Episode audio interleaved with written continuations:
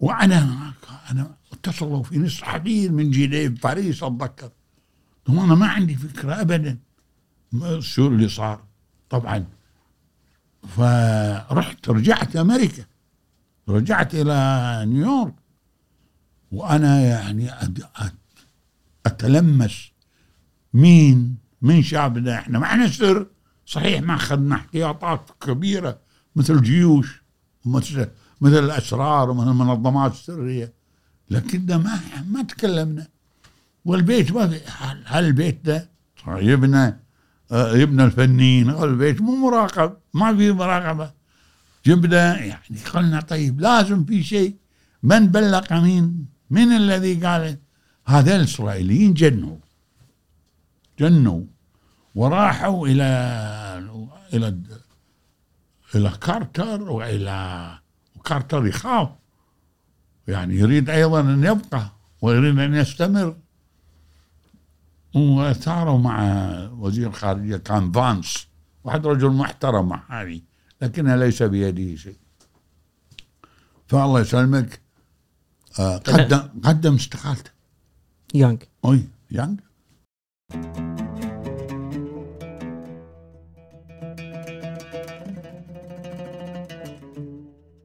السلام عليكم. هذه الحلقة برعاية شركة حسابي. اليوم كان ضيفنا السفير السابق العم عبدالله بشارة، تولى العديد من المناصب. بدايته كانت بال64 كمدير لمكتب الشيخ صباح يوم كان وزير الخارجية إلى 71. بعدها أصبح ممثل الكويت الدائم في الأمم المتحدة إلى 81، وترأس مجلس الأمن في فبراير 79. بداية حديثنا تكلمنا معاه عن قصة اغتيال حردان التكريتي اللي حصلت في الكويت وكان شاهد عليها. بعدها تكلمنا عن طبيعة الأمم المتحدة وليش العم عبدالله يشوف بأن هذا كيان مثالي، القرارات اللي يتخذها والطموح اللي عنده قد ما تنعكس على العالم الحقيقي، وأيضا عنده وجهة نظر في الدول دائمة العضوية في مجلس الأمن اللي يعتقد بأنها تنتهز بعض الصلاحيات اللي موجودة عنها وتعيق بعض الأمور اللي يكون فيها فايدة لباقي الدول والعالم ككل. اليوم كان استنادنا بشكل كبير على كتابه اللي هو مشاهدات عبدالله بشارة بين الخارجية والأمم المتحدة 64 إلى 81. موجود اللينك تحت لأي شخص حاب أن يقرأ هذا الكتاب. نتمنى تستمتع بهذه الحلقة. أول شيء مسيك بالخير، مشكور على وقتك على ايتك. حياك الله، جزاك الله خير. أنا بس بقيت أسألك عن حادثة عم تكلمت عنها في بداية كتابك اللي هو حادثة اغتيال حردان التكريتي. يعني تفاجأت إن بالكويت مكان يمكن مو بعيد من حتى اللي إحنا فيه هني، وانت هم كنت شاهد عليها أعتقد. فشنو اللي صار بالضبط، الحادثة نفسها وإذا تذكرها؟ حياك الله أخوي محمد. الله يسلمك. في هذا قبل لا أذهب إلى الأمم المتحدة كان صار انقلاب بالعراق سنة 68. تولى البعث برئاسة البكر الحكم، وأتى بأصدقاء البعثيين ومن الضباط العسكريين، ومن ضمنهم حردان التكريتي، وعين وكان بعثي عسكري، وعين قائد القوات الجوية، وعين وزير الدفاع أيضا بعثي صالح مهدي عماش، وصدام حسين. المهم هذا 68. بس بينهم يعني صدام حسين كان يتآمر عليهم، يبي يتخلص منهم، هذه الخطة. وابتدى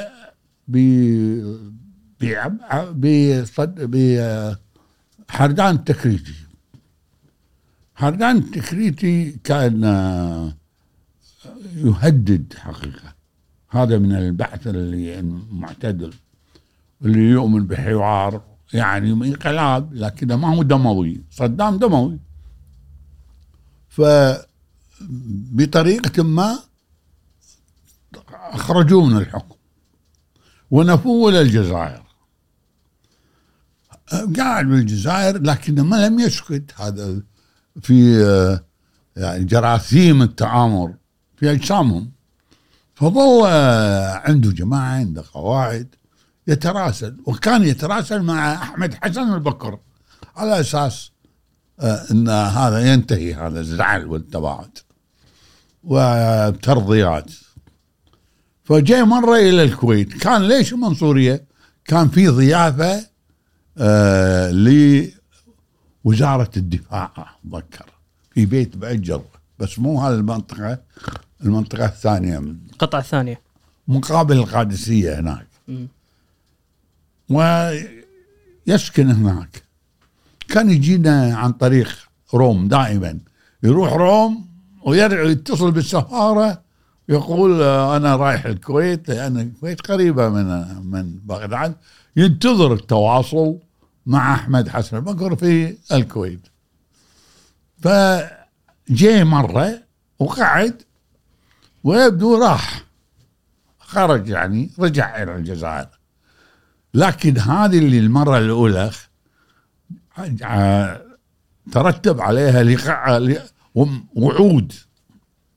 فجاء مرة أخيرة وأنا زرته في هذه الضيافة، هذا ليلة الاغتيال، وقعدت أحكي معه.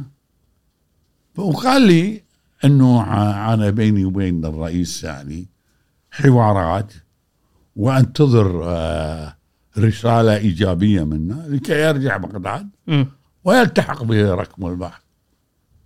هناك الصف الثاني الدموي كان متعامر عليه، ورتبت جماعة كوماندس جاءوا هنا مع السفير هنا، السفير العراقي اسمه كان مدحت، نسيت الاسم الثاني. المهم انه كان على اساس رتب مع السفير ده يوم ثاني يوديه المستشفى الصباح، هذول الكوماندس جاهزين. فتحوا له الباب وهو بالمستشفى مع السفير وقتلوه. انا يعني صدمت، انا عارف كان جاي بفرحه وكان مغمور بالسرور بأنه سيذهب وسيعود إلى ركب القوة والنفوذ، وكانت الرصاصات هي الرد بدلا من الترحيب. وهذا الحقيقة. أنا بعدها رحت الأمم المتحدة بعدها. أيوة، كان أنا كنت مدير مكتب الشيخ الله يرحمه، الشيخ صباح الأحمد. أيوة، فقعدت بعد 7 سنين كان في فراغ باليابان وفي الأمم المتحدة. قلت له يا طويل عمرك أنا بروح. قال لي أنت عندك الأمم المتحدة أو اليابان، اختار. لا بروح الأمم المتحدة. دي كسب الخبرة حزتها ولا شو اللي خلاك؟ أيوة، لأني سابقا أنه أروح مع الشيخ كل سنة من 64 65 66 67 هاي الانكسار العربي الكبير 67.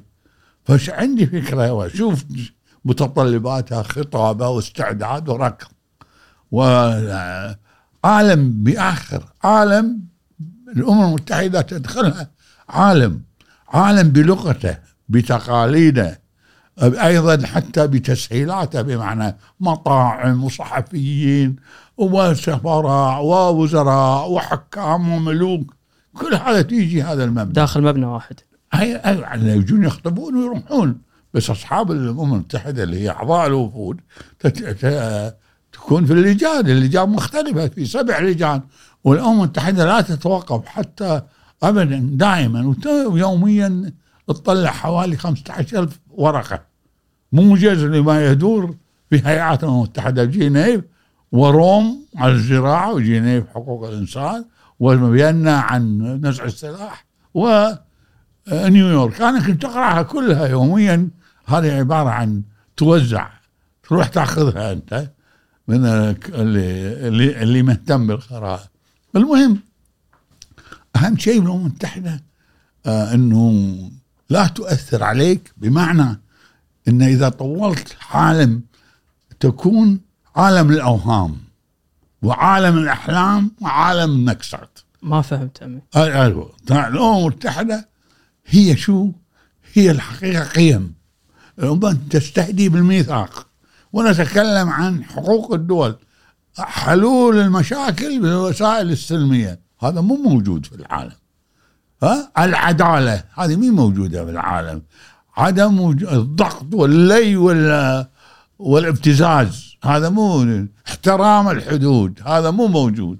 حقوق الإنسان، كرامة الإنسان، توزيع الدخل، المشاركة في الأغنياء والفقراء، تضييق التباين بينهم، العبور على جسور الإنسانية. بلد تبدي إذا لو اتحدت جسور أوهام إن العالم متساوي، إن العالم صافي، إن العالم يحكمه الطيبون والقديسون، بينما الحقيقة أبدا. هذا بجانب لقة الأمم المتحدة، لقة لا يتكلمها خارج الأمم المتحدة. أنا أقفز الشارع الأول اللي هو الفيرست أفينيو بين الدكاكين والمحلات التجارية والأمم المتحدة حوالي 50 متر.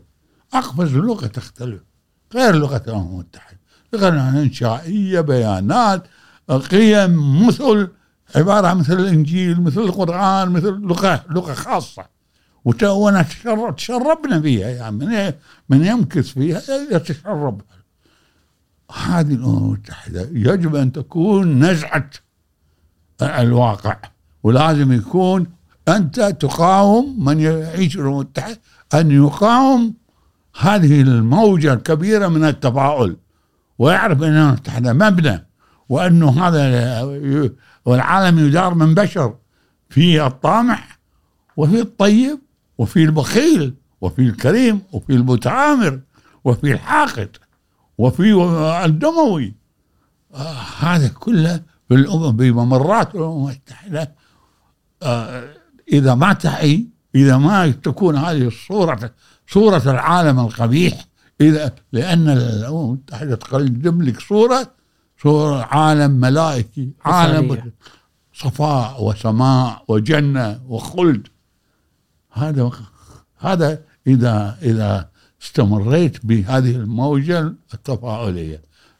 أنا واحد من الجماعة أيضا تبدأ بالبداية بهذا الوهم. أنا أول صدمة شفتها هذا بنوفمبر 71، حرب الهند وباكستان. وأرى وأجلس في مجلس الأمن وأرى أنه كل قرار يقدم لوقف إطلاق النار والتفاهم، يجي الاتحاد السوفيتي ويقدم فيتو. كان يحمي الهند، وكانت الولايات المتحدة تدافع عن باكستان. وفي الحقيقة كانت هذه المثل والقيم ذبحت. وأنا حقيقة أقول لك صراحة، أنا كنت أطالع والمجلس الأمن ومداولاته وأفكر بالكويت.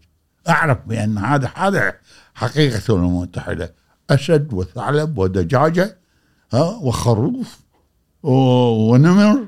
هذا هو الأمم المتحدة، منما تعيش في أجواء تفاؤلية، موجات بعيدة عن الواقع. هذا فأنا وضعت هذا الكتاب في هذا الشيء. يعني من يقرأ الكتاب يشعر بأن هذا الشيء، يعني الأمم المتحدة يجب أن تدخلها وأنت محصن من الأوهام، وهي لذلك هي أوهام، وهي الحقيقة حقائق، وهي نفس القوة، وهي أيضا اهتزاز الضعيف. هتسمح لي عمي أقرأ بس مقطع من الكتاب؟ بصراحة أعتقد يلخص الكلام اللي قلته. تكلم عن الحرب، تقول: جلست على مقعد الكويت في مجلس الأمن وشاهد مناقشة المجلس حول الحرب بين باكستان والهند، وشاهد باكستان تفقد نصفها الشرقي، ولم تفعل الأمم المتحدة شيئا مفيدا سوى الإشراف على وقف إطلاق النار. فالميثاق يمنح الدول الدائمة العضوية حق التعطيل للإرادة الجماعية والتنكر لمبادئ الميثاق. يعني هني كانت ممتعة بس مجرد تتفرج على الوضع اللي كان قاعد يصير، لأنه هذا الحق، هذا الفيتو. لما خلصت الحرب العالمية الثانية راحوا لستالين، الدول المنتصرة الغربية مع الاتحاد السوفيتي انتصروا، قالوا له بدمع من المؤسسة للسلام، لأن التكاليف والجرائم التي حدثت الحرب العالمية الثانية ما يجب أن تتكرر. قال: طيب كيف؟ قالوا: طيب نعمل ميثاق، لأن الدولة القوية ما تتعايش. كان عنده أوهام وعنده الحقيقة حقائق وعنده طموحات. فالأمم المتحدة قامت بلجنة عسكرية. من اللجنة تتشكل مين؟ من هذه الدول الخمس اللي عندها فيتو، قوة الفيتو، حق الفيتو، اللي هي فرنسا وبريطانيا والصين والاتحاد السوفيتي والولايات المتحدة. قالوا طيب سووا لجنة عسكرية، جيوش هذه الدول أي حد يتحرك تدرس إلى هذه الجيوش. ستالين تردد. المهم هذه اللجنة عقدت اجتماع واحد في تاريخ الأمم المتحدة، هذه اللجنة العسكرية اللي تدير وتثبت وتحمي السلام بالعالم مرة واحدة. متى؟ عند الحرب الكورية، عندما كان كوريا الشمالية غزت كوريا الجنوبية، هذه اجتمعت اللجنة واختلفت. فبعدين صار مجلس الأمن والاتحاد السوفيتي رفض الحضور لأن الصين الشعبية مو موجودة والصين الوطنية فرموزة موجودة، قال ما أجي. فقرروا الأمم المتحدة إرسال قوة بغياب الاتحاد السوفيتي اللي ذهبت قوات الأمم المتحدة 50-51، وبعدين صار طبعا تقسيم كوريا. يعني قوات الأمم المتحدة هزمت قوات شمال كوريا الشمالية التي كانت تؤيدها الصين أيضا. جنرال ماك آرثر هذا كان قائد القوات المتحدة، هو أمريكي قائد الجيش الأمريكي خلال الحرب العالمية الثانية، كان حاكم اليابان. هذا أول اجتماع وآخر اجتماع. بس لو عقد وكانت النوايا طيبة لربما اختلف العالم. وهذا لما تقرأ الميثاق يقول اللجنة العسكرية وتبكي عليها. بس من على نفس السياق، يعني على الخلل اللي موجود في الأمم المتحدة، كان لك مقال مؤخرا تتكلم على حرب روسيا وأوكرانيا، فهل تشوف هذا مثال آخر لفشل الأمم المتحدة؟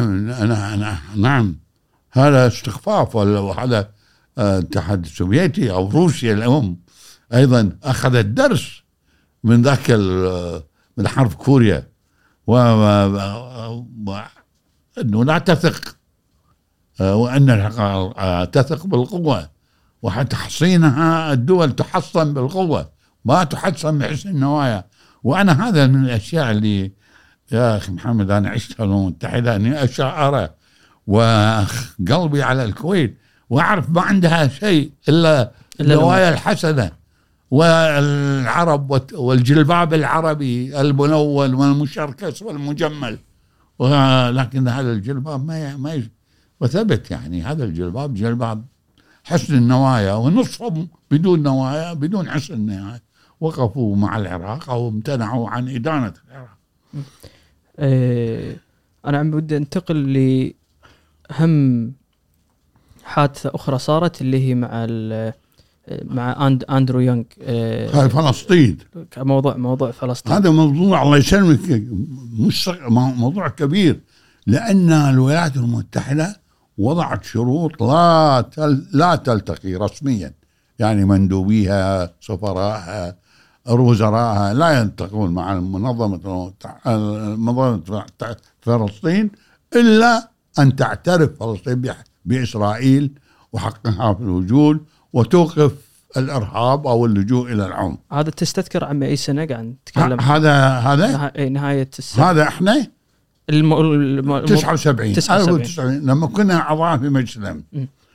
فأنا الحقيقة كنت في سنتين اللي قضيتهم في مجلس الأمن كنت متولي الدفاع عن القضية الفلسطينية، وكنت حديث مع الوفد الأمريكي. يعني الوفد الأمريكي حقيقة، الولايات المتحدة بلد فيها كثير من الجمال، بلد فيها كثير من الإشارة والاعتزاز بحقوق الإنسان والعدالة وحكم القانون، لكنه مع القضية الفلسطينية تختفي، لأن هذه أيضا السياسة الداخلية، القضية أو نفوذ إسرائيل داخل بالجسم السياسي الأمريكي، ولا يتحرك هذا الجسم بغياب هذا، لأنه عنام الكبيرة هذا اللوبي الصهيوني، الشركات، المتطرفين المسيحيين الإيفانجيليكال يسمونهم، الذين يؤمنون بحق اليهود في فلسطين. هذه هذا يشكل يمكن قوة 40% من القوى السياسية في الولايات المتحدة، بالإضافة إلى هنا وهنا. فمن ينزل من الولايات المتحدة الأمريكان في الشارع السياسي هذا الكابوس وراء، يا يتجاوب معه إيجابيا يا يخسر. وهذا قني وثري، قني بالمال وثري بالمواهب التي يملكها اليهود في أمريكا. هي مواهب علمية وتكنولوجية ومالية ومواهب يعني مواهب أيضا الإيمان بالحق. هذا هو. فالولايات المتحدة مهما كان النظام أفضل واحد جيمي كارتر. أنا يعني هذا إحنا كنا في كارتر. أول نظام طبعا كان نيكسون. نيكسون كان يميني وجمهوري، ما كان منه فائدة، ولذلك كنا نصطدم بالولايات المتحدة. جيمي كارتر كان يؤمن بحقوق الإنسان، وهو من الجنوب وإنسان، وجاب معه مجموعة من القساوسة اللي كانوا من يعني الملونين الأفارقة الأمريكيين من أصل أفريقي، معظمهم من جماعة مارتن لوثر كينغ الذي قتل، وما في قتل في 62 يعني قبل اغتيال كندي. وهالجماعة عفوا كانوا يعني نوعا ما متعاطفين مع القضية الفلسطينية. أي نعم، مارتن لوثر كينغ نعم. وهذيل كان بينهم من ضمنهم كان أندرو يانغ قسيس ومن جماعته، وعين سفير وقلبه على العدالة والإنصاف بالكنيسة. كيف السود عايشين تعرف. حتى وأنا يعني لما رحت أنا 71 كان السود مضطهدين، يعني خاصة في نيويورك أو بالجنوب، حتى لا لهم حق التصويت، بس يخافون وتوضع الكلاب على تخوفهم ويبعدوهم يعني في قضايا. هذا ليه 69 الكلام؟ ليه إلى 71 71 بعد. أيوة أنا لما رحت 71 كان هذا الجو يعني تحسن طبعا عن غير، لكن هذا جي إحنا بدأت القصة من 78 بدأناها طرح قضية فلسطين وعجلناها. نعم عفوا كان في حل قاعد يطرح لي مشكلة. لا كان أنا أقول لك شيء، هو مو حل. كان في لجنة اسمها لجنة حقوق فلسطين، تكون من 20 دولة، رئيسها السنغال، دائما تجتمع وكل سنة تقدم مشروع ينصب الفلسطينيين إلى مجلس الأمن. لازم مجلس الأمن يوافق عليه، وإلا بيصير عمل أكاديمي ما لا يحقق شيء. فجاءوا سنة 1976 استعملت الولايات المتحدة الفيتو على هذا المشروع. 77 لم أجل، صارت مناقشة. جيت أنا 78 وطرحنا هذا المشروع. نفسها هذه اللجنة أنا تبنيتها، لازم يتبناها واحد عضو في مجلس الأمن. أنا تبنيت وناقشنا، لكن اللي لما شفت إنه في معارضة قوية أجلنا. 78 ناقشنا، تكلم 80 واحد لصالح المشروع، 80 دولة، لكن لم نصوت. أنا يعني كنت نصحت المنظمة إنه ما يصير تصويت لأن الفيتو جاي، خلينا نأجلها إلى 79 إلى بعد سنة، السنة الجاية أنا موجود. بس وافقوا. جينا 79 وبرع، وكان الرئيس مجلس الأمن أندرو يانغ مندوب الولايات المتحدة. وقلت أنا يعني بدينا استأنفنا المناقشة والمشروع. أنا يعني علشان هذا المشروع اللي تقدمه لجنة 20 كبير يعني تفاصيل، أنا اقترحت على المنظمة. كان في واحد اسمه حسن مندوب الرجل الثاني في وفد المنظمة، لكن كان عنده اتصال معه عرفات مباشرة غير الطرزي اللي هو المندوب. المهم انه هذا حسن قلت له احفظ الشيء، نقدم مشروع نقول في حق الفلسطينيين بتقرير المصير، وهذا معناه كبير. لا نجيب دولة ولا حدود ولا ندخل بالتفاصيل، بس هذه نقلة كبيرة إذا الولايات المتحدة تقبلها. إذا قبلت والله بعد مدة وافقوا. أنا يعني عنينا صار يعني لأن إحنا في مجلس الأمن كان يتصل عرفات بالسفارة الكويتية في بيروت واتصل هنا، يعني نوع من الطلبات من الإيحاءات لازم نعمل ماذا نعمل إحنا بس إحنا نعمل بالواقعية الموجودة بالأمم المتحدة، ما نعمل بالأحلام. فمن ضمن هذا جاء شهر 7 وكان الرئيس هو أندرو يونغ رئيس مجلس الأمن. رئيس مجلس الأمن له حق أن يقابل من يريد ومسؤوليته، هو رئيس مجلس الأمن. يعني أنا صرت رئيس مجلس الأمن هو عمي عفوا شلون تصير يعني لا دواري كل شهر الدور، هي 15 دولة يدور كل شهر واحد، كل شهر رئيس مجلس. أحيانا يصير واحد يصيبه مرتين لأنهم 15 وإحنا 12 شهر، أنا مرة واحدة فبراير. المهم أنا في فبراير أحسن عمي ولا مو أحسن؟ لا والله متعب هذه، لأني أنا وأنا رئيس كان فيتنام، الصين ضربت فيتنام، وقلت لهم أنا الصينيين صعبين، ويقول لا هذه مو لا جوني. أنا قالوا لا تعقد جلسة لمجلس الأمن لأن هذه مو إحنا ما في غزو، فيها تأديب. ماكو تأديب بالقوة معناها آخر. قال لا هذه بس حد على أطراف أصابع، مو على الجسم القاتل. لا ما تمشي الأمم المتحدة تمشي بالميثاق. فقالوا لا رجاء.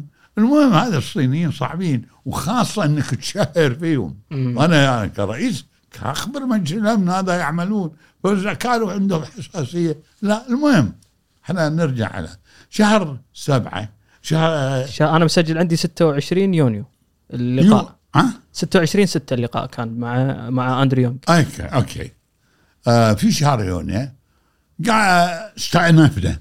أنا يعني قلت له يا سفير يونغ هذه الجماعة مضطهدين، أنت تاريخك كذا، وأنا صديقة يعني حتى أصدقاء كثير أنا، وأنا أعتز فيه لأنه هو أيضا يروح يخطب الأحد إلى الكنائس، ورجل يعني نظيف وإنساني.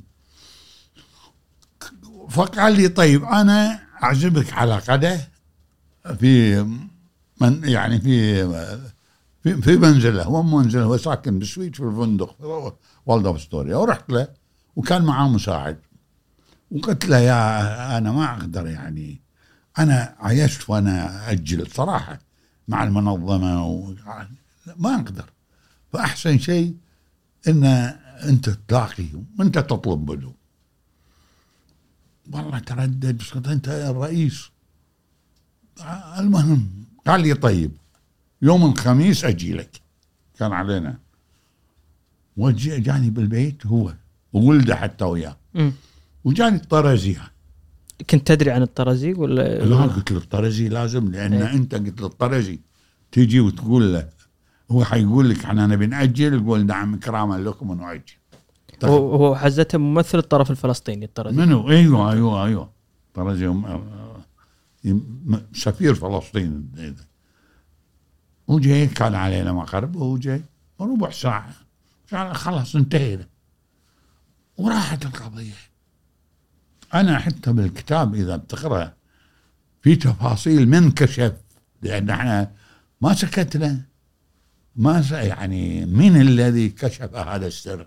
صحيح احنا ما سوينا يعني تكسير من الأعمال السرية اللي يعملها حزب البعث وحزب الروس والشيوعية، ما نعرف، إنما خدنا حذر. وكان بالليل مساء وجاي وأنا أجلنا، حتى الوفود جات تحضر الجلسة على أساس بكرة. الوفد الأردني كان واحد رجل عظيم اسمه الله يسلمك توفي من أسبوع، ويعني السفراء موجودين. فجأة أنا أقول لهم يا أخوان ترى تأجل. شون تأجل؟ أثير، صار إثارة حقيقة. شون إحنا جايين نصوت، فجأة مجلس الأمن بالصحافة تقول والصحفيين شون مستر عبد الله أجلنا بناء على الطلب الأمريكي، لا أو من يونغ، لا من قلنا الرئيس، قلنا المنظمة رأيت، حتى الكويت كلموني الله يرحمه الشيخ صباح، صار انتهى. سافرت إلى أخذت أسرتي، صار علينا صيف، دخلنا أغسطس، أخذت أسرتي رحنا جنوب فرنسا.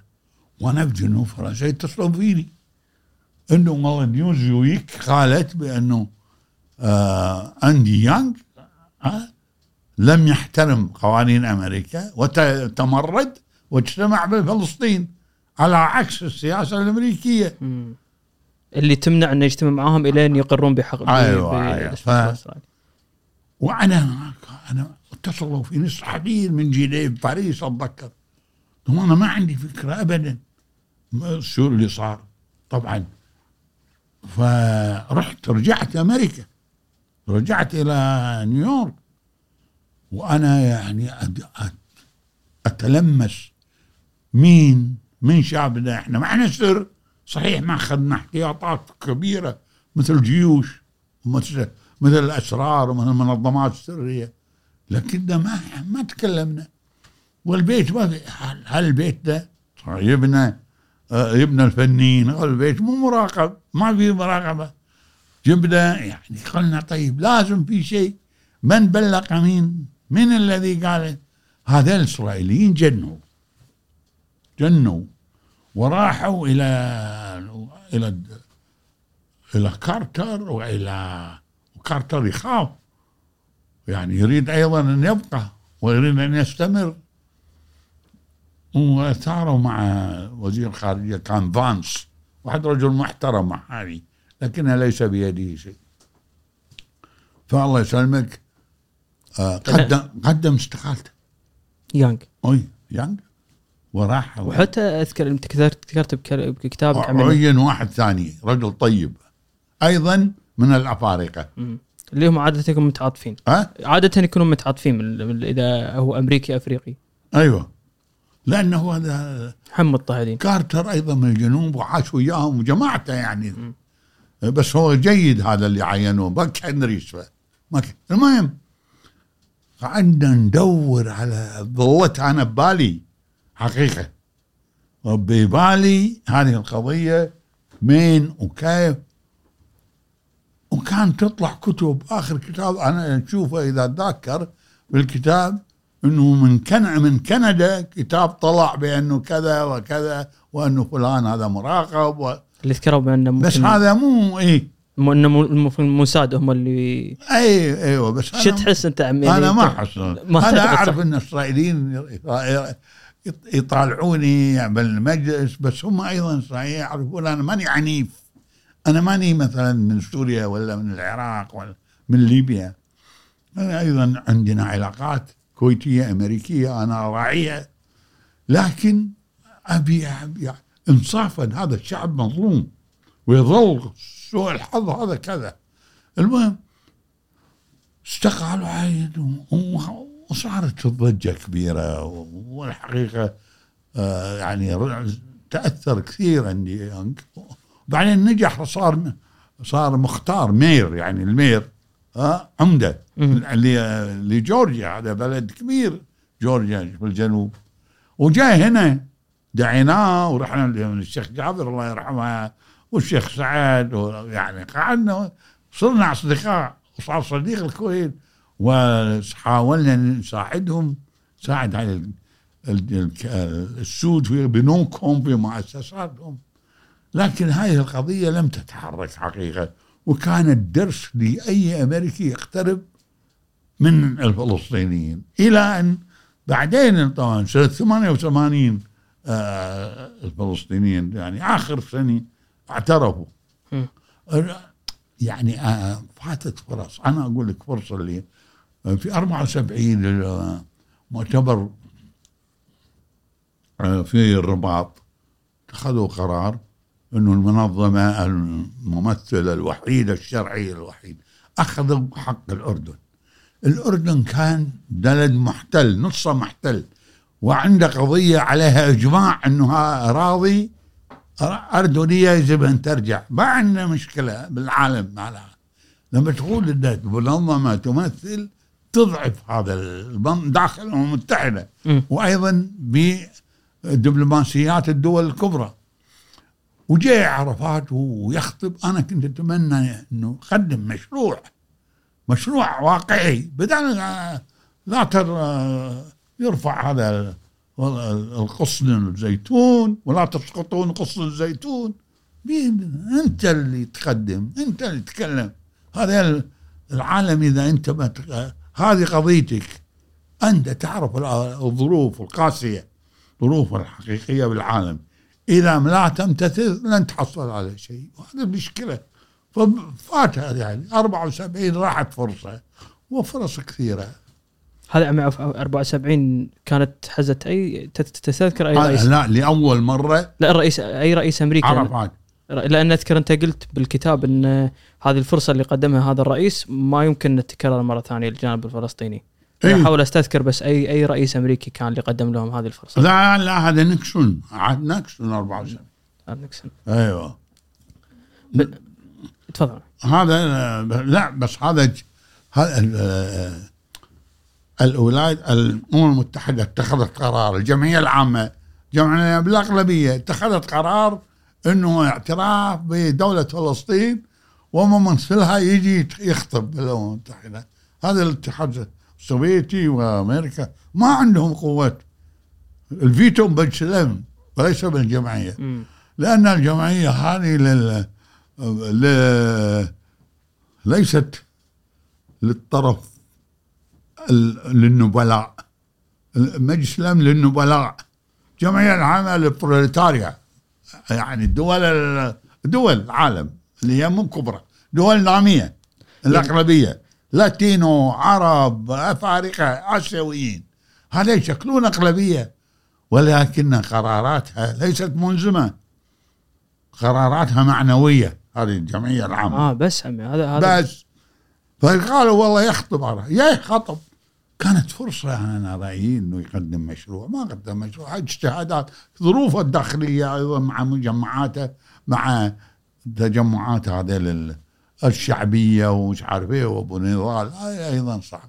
المهم إنه الأهم شيء إنه الطرزي صار مشهور أكثر من روكيتسون، أكثر من غريغوري بيك. هذا تم يطلع وينادونه بالتلفزيونات، وانا ينادوني ايضا. وسموه المشروع الكويتي بعد عمي صح؟ انا يعني لا هو مشروع. ايوه انا اضفت عليه.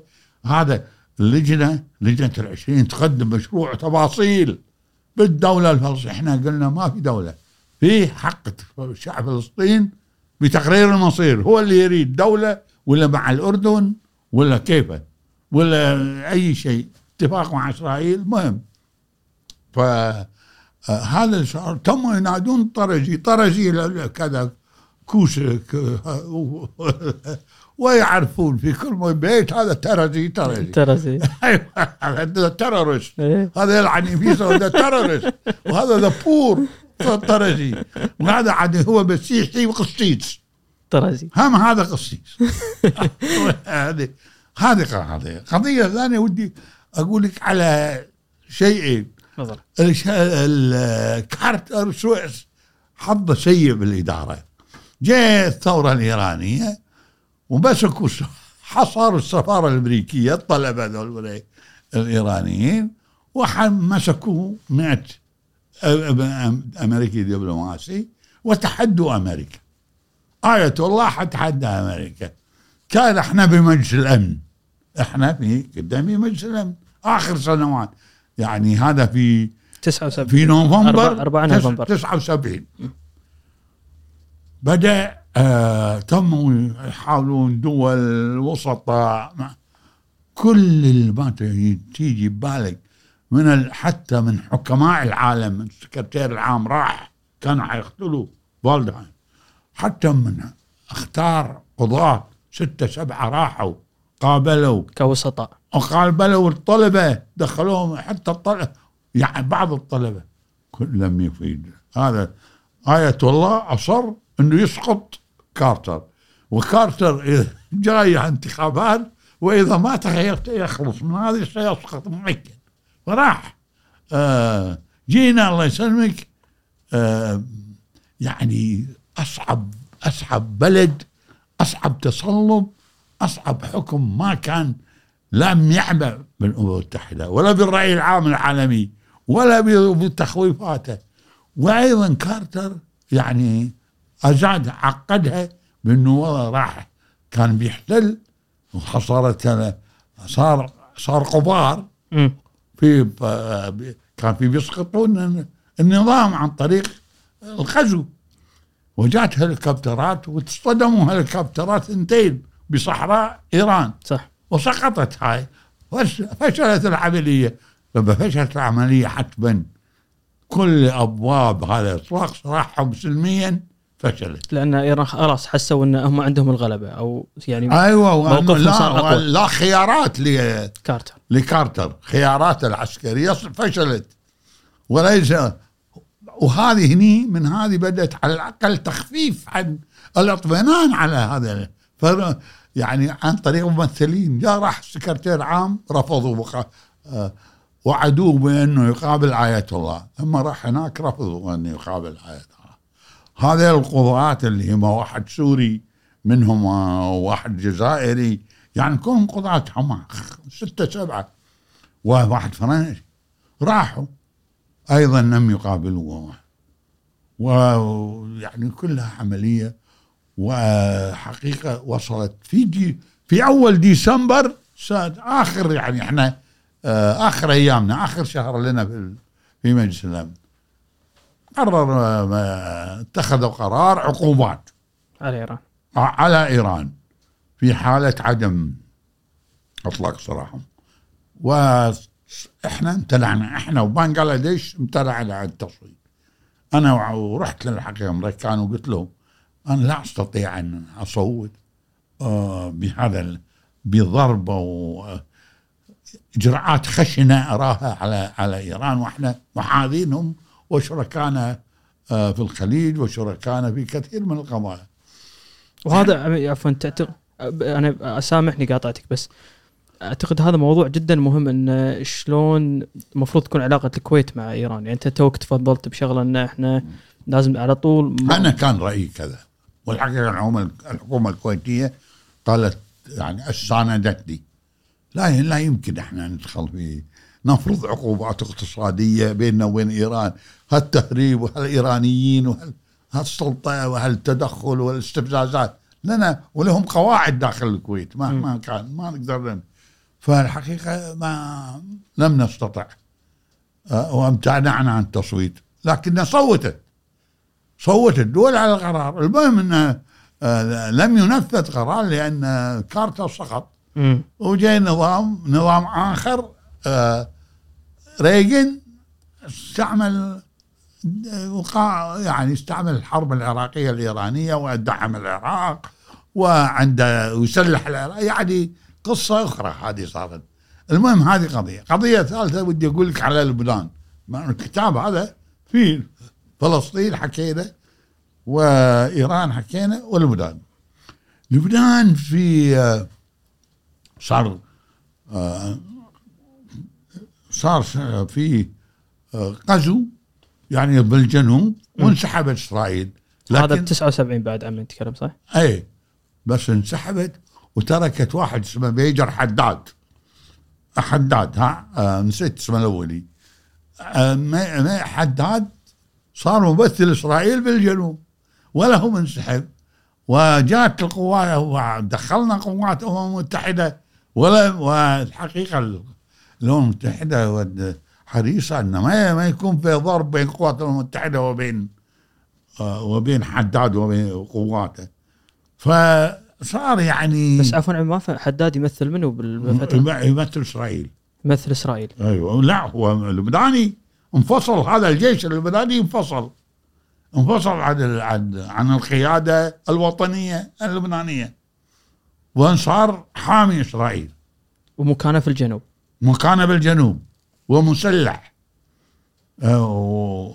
وظل هذا إلى أن مات بالسرطان. وجاء واحد نفس الشيء اسمه أيضا مسيحي كذا.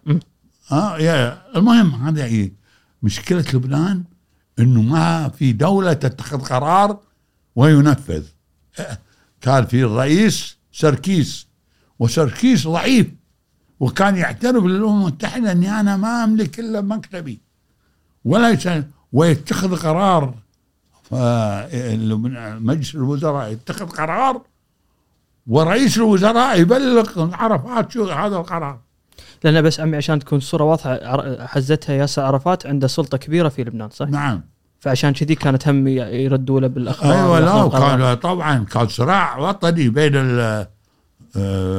بين اليمينيين وبين عرفات واليساريين. وكان الله يسلمك واحد الوزير كان والله زين، رئيس الوزراء الحص، ووزير خارجية فؤاد بطرس، فؤاد جيد كان. والحص كان مع الجماعة، مع السنة ومع المنظمة، يبلغ المنظمة عن شو اللي يصير مجلس الوزراء. والحقيقة كانت مشكلة، وما كان في جدية ولا في وحدة مواقف ولا في. ولذلك وكان في حوارات بين جماعة الجميل وبين إسرائيليين، حوار على ليس حوار حول السياسة، أيضا سؤال أمني وحوارات وفي دعم وكل شيء. فكان مأساة يعني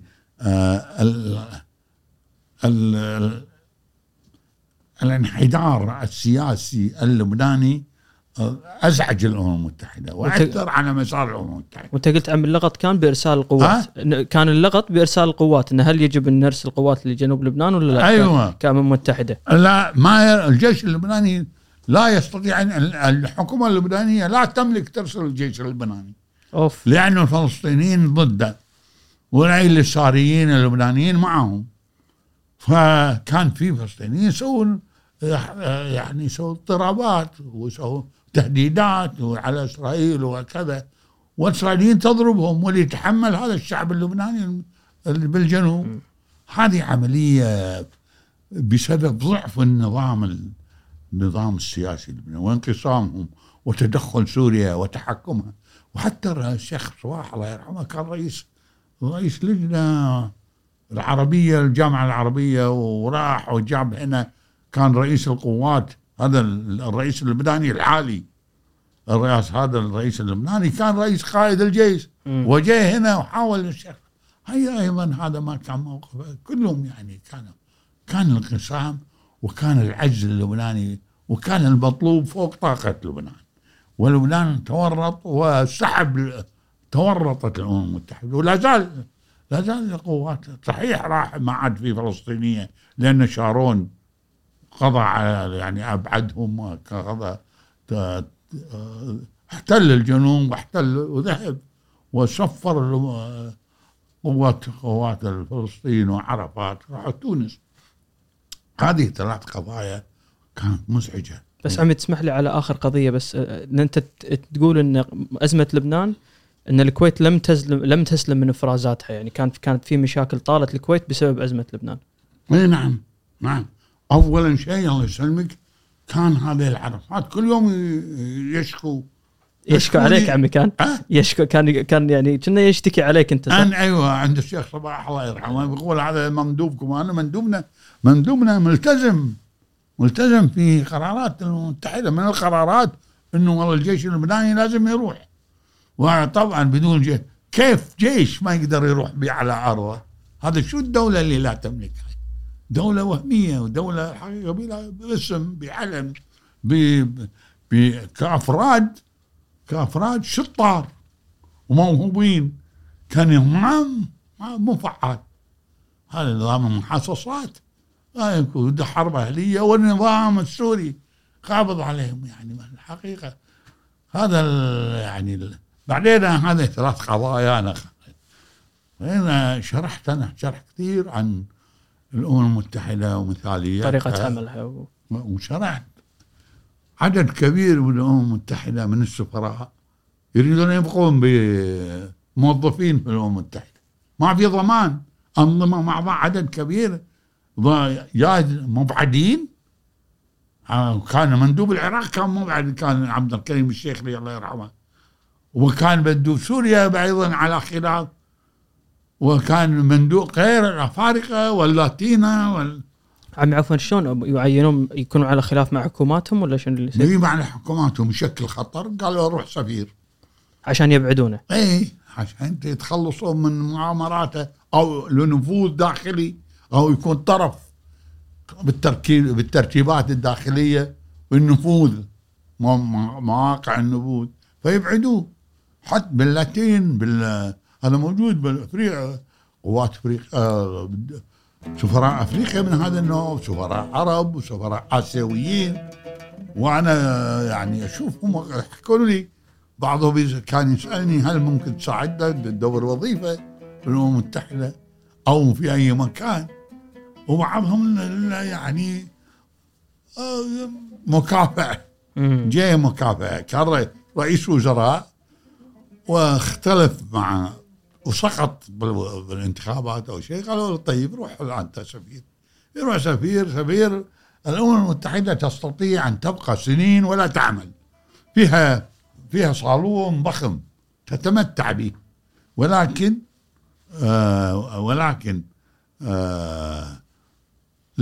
ليس لك وجود.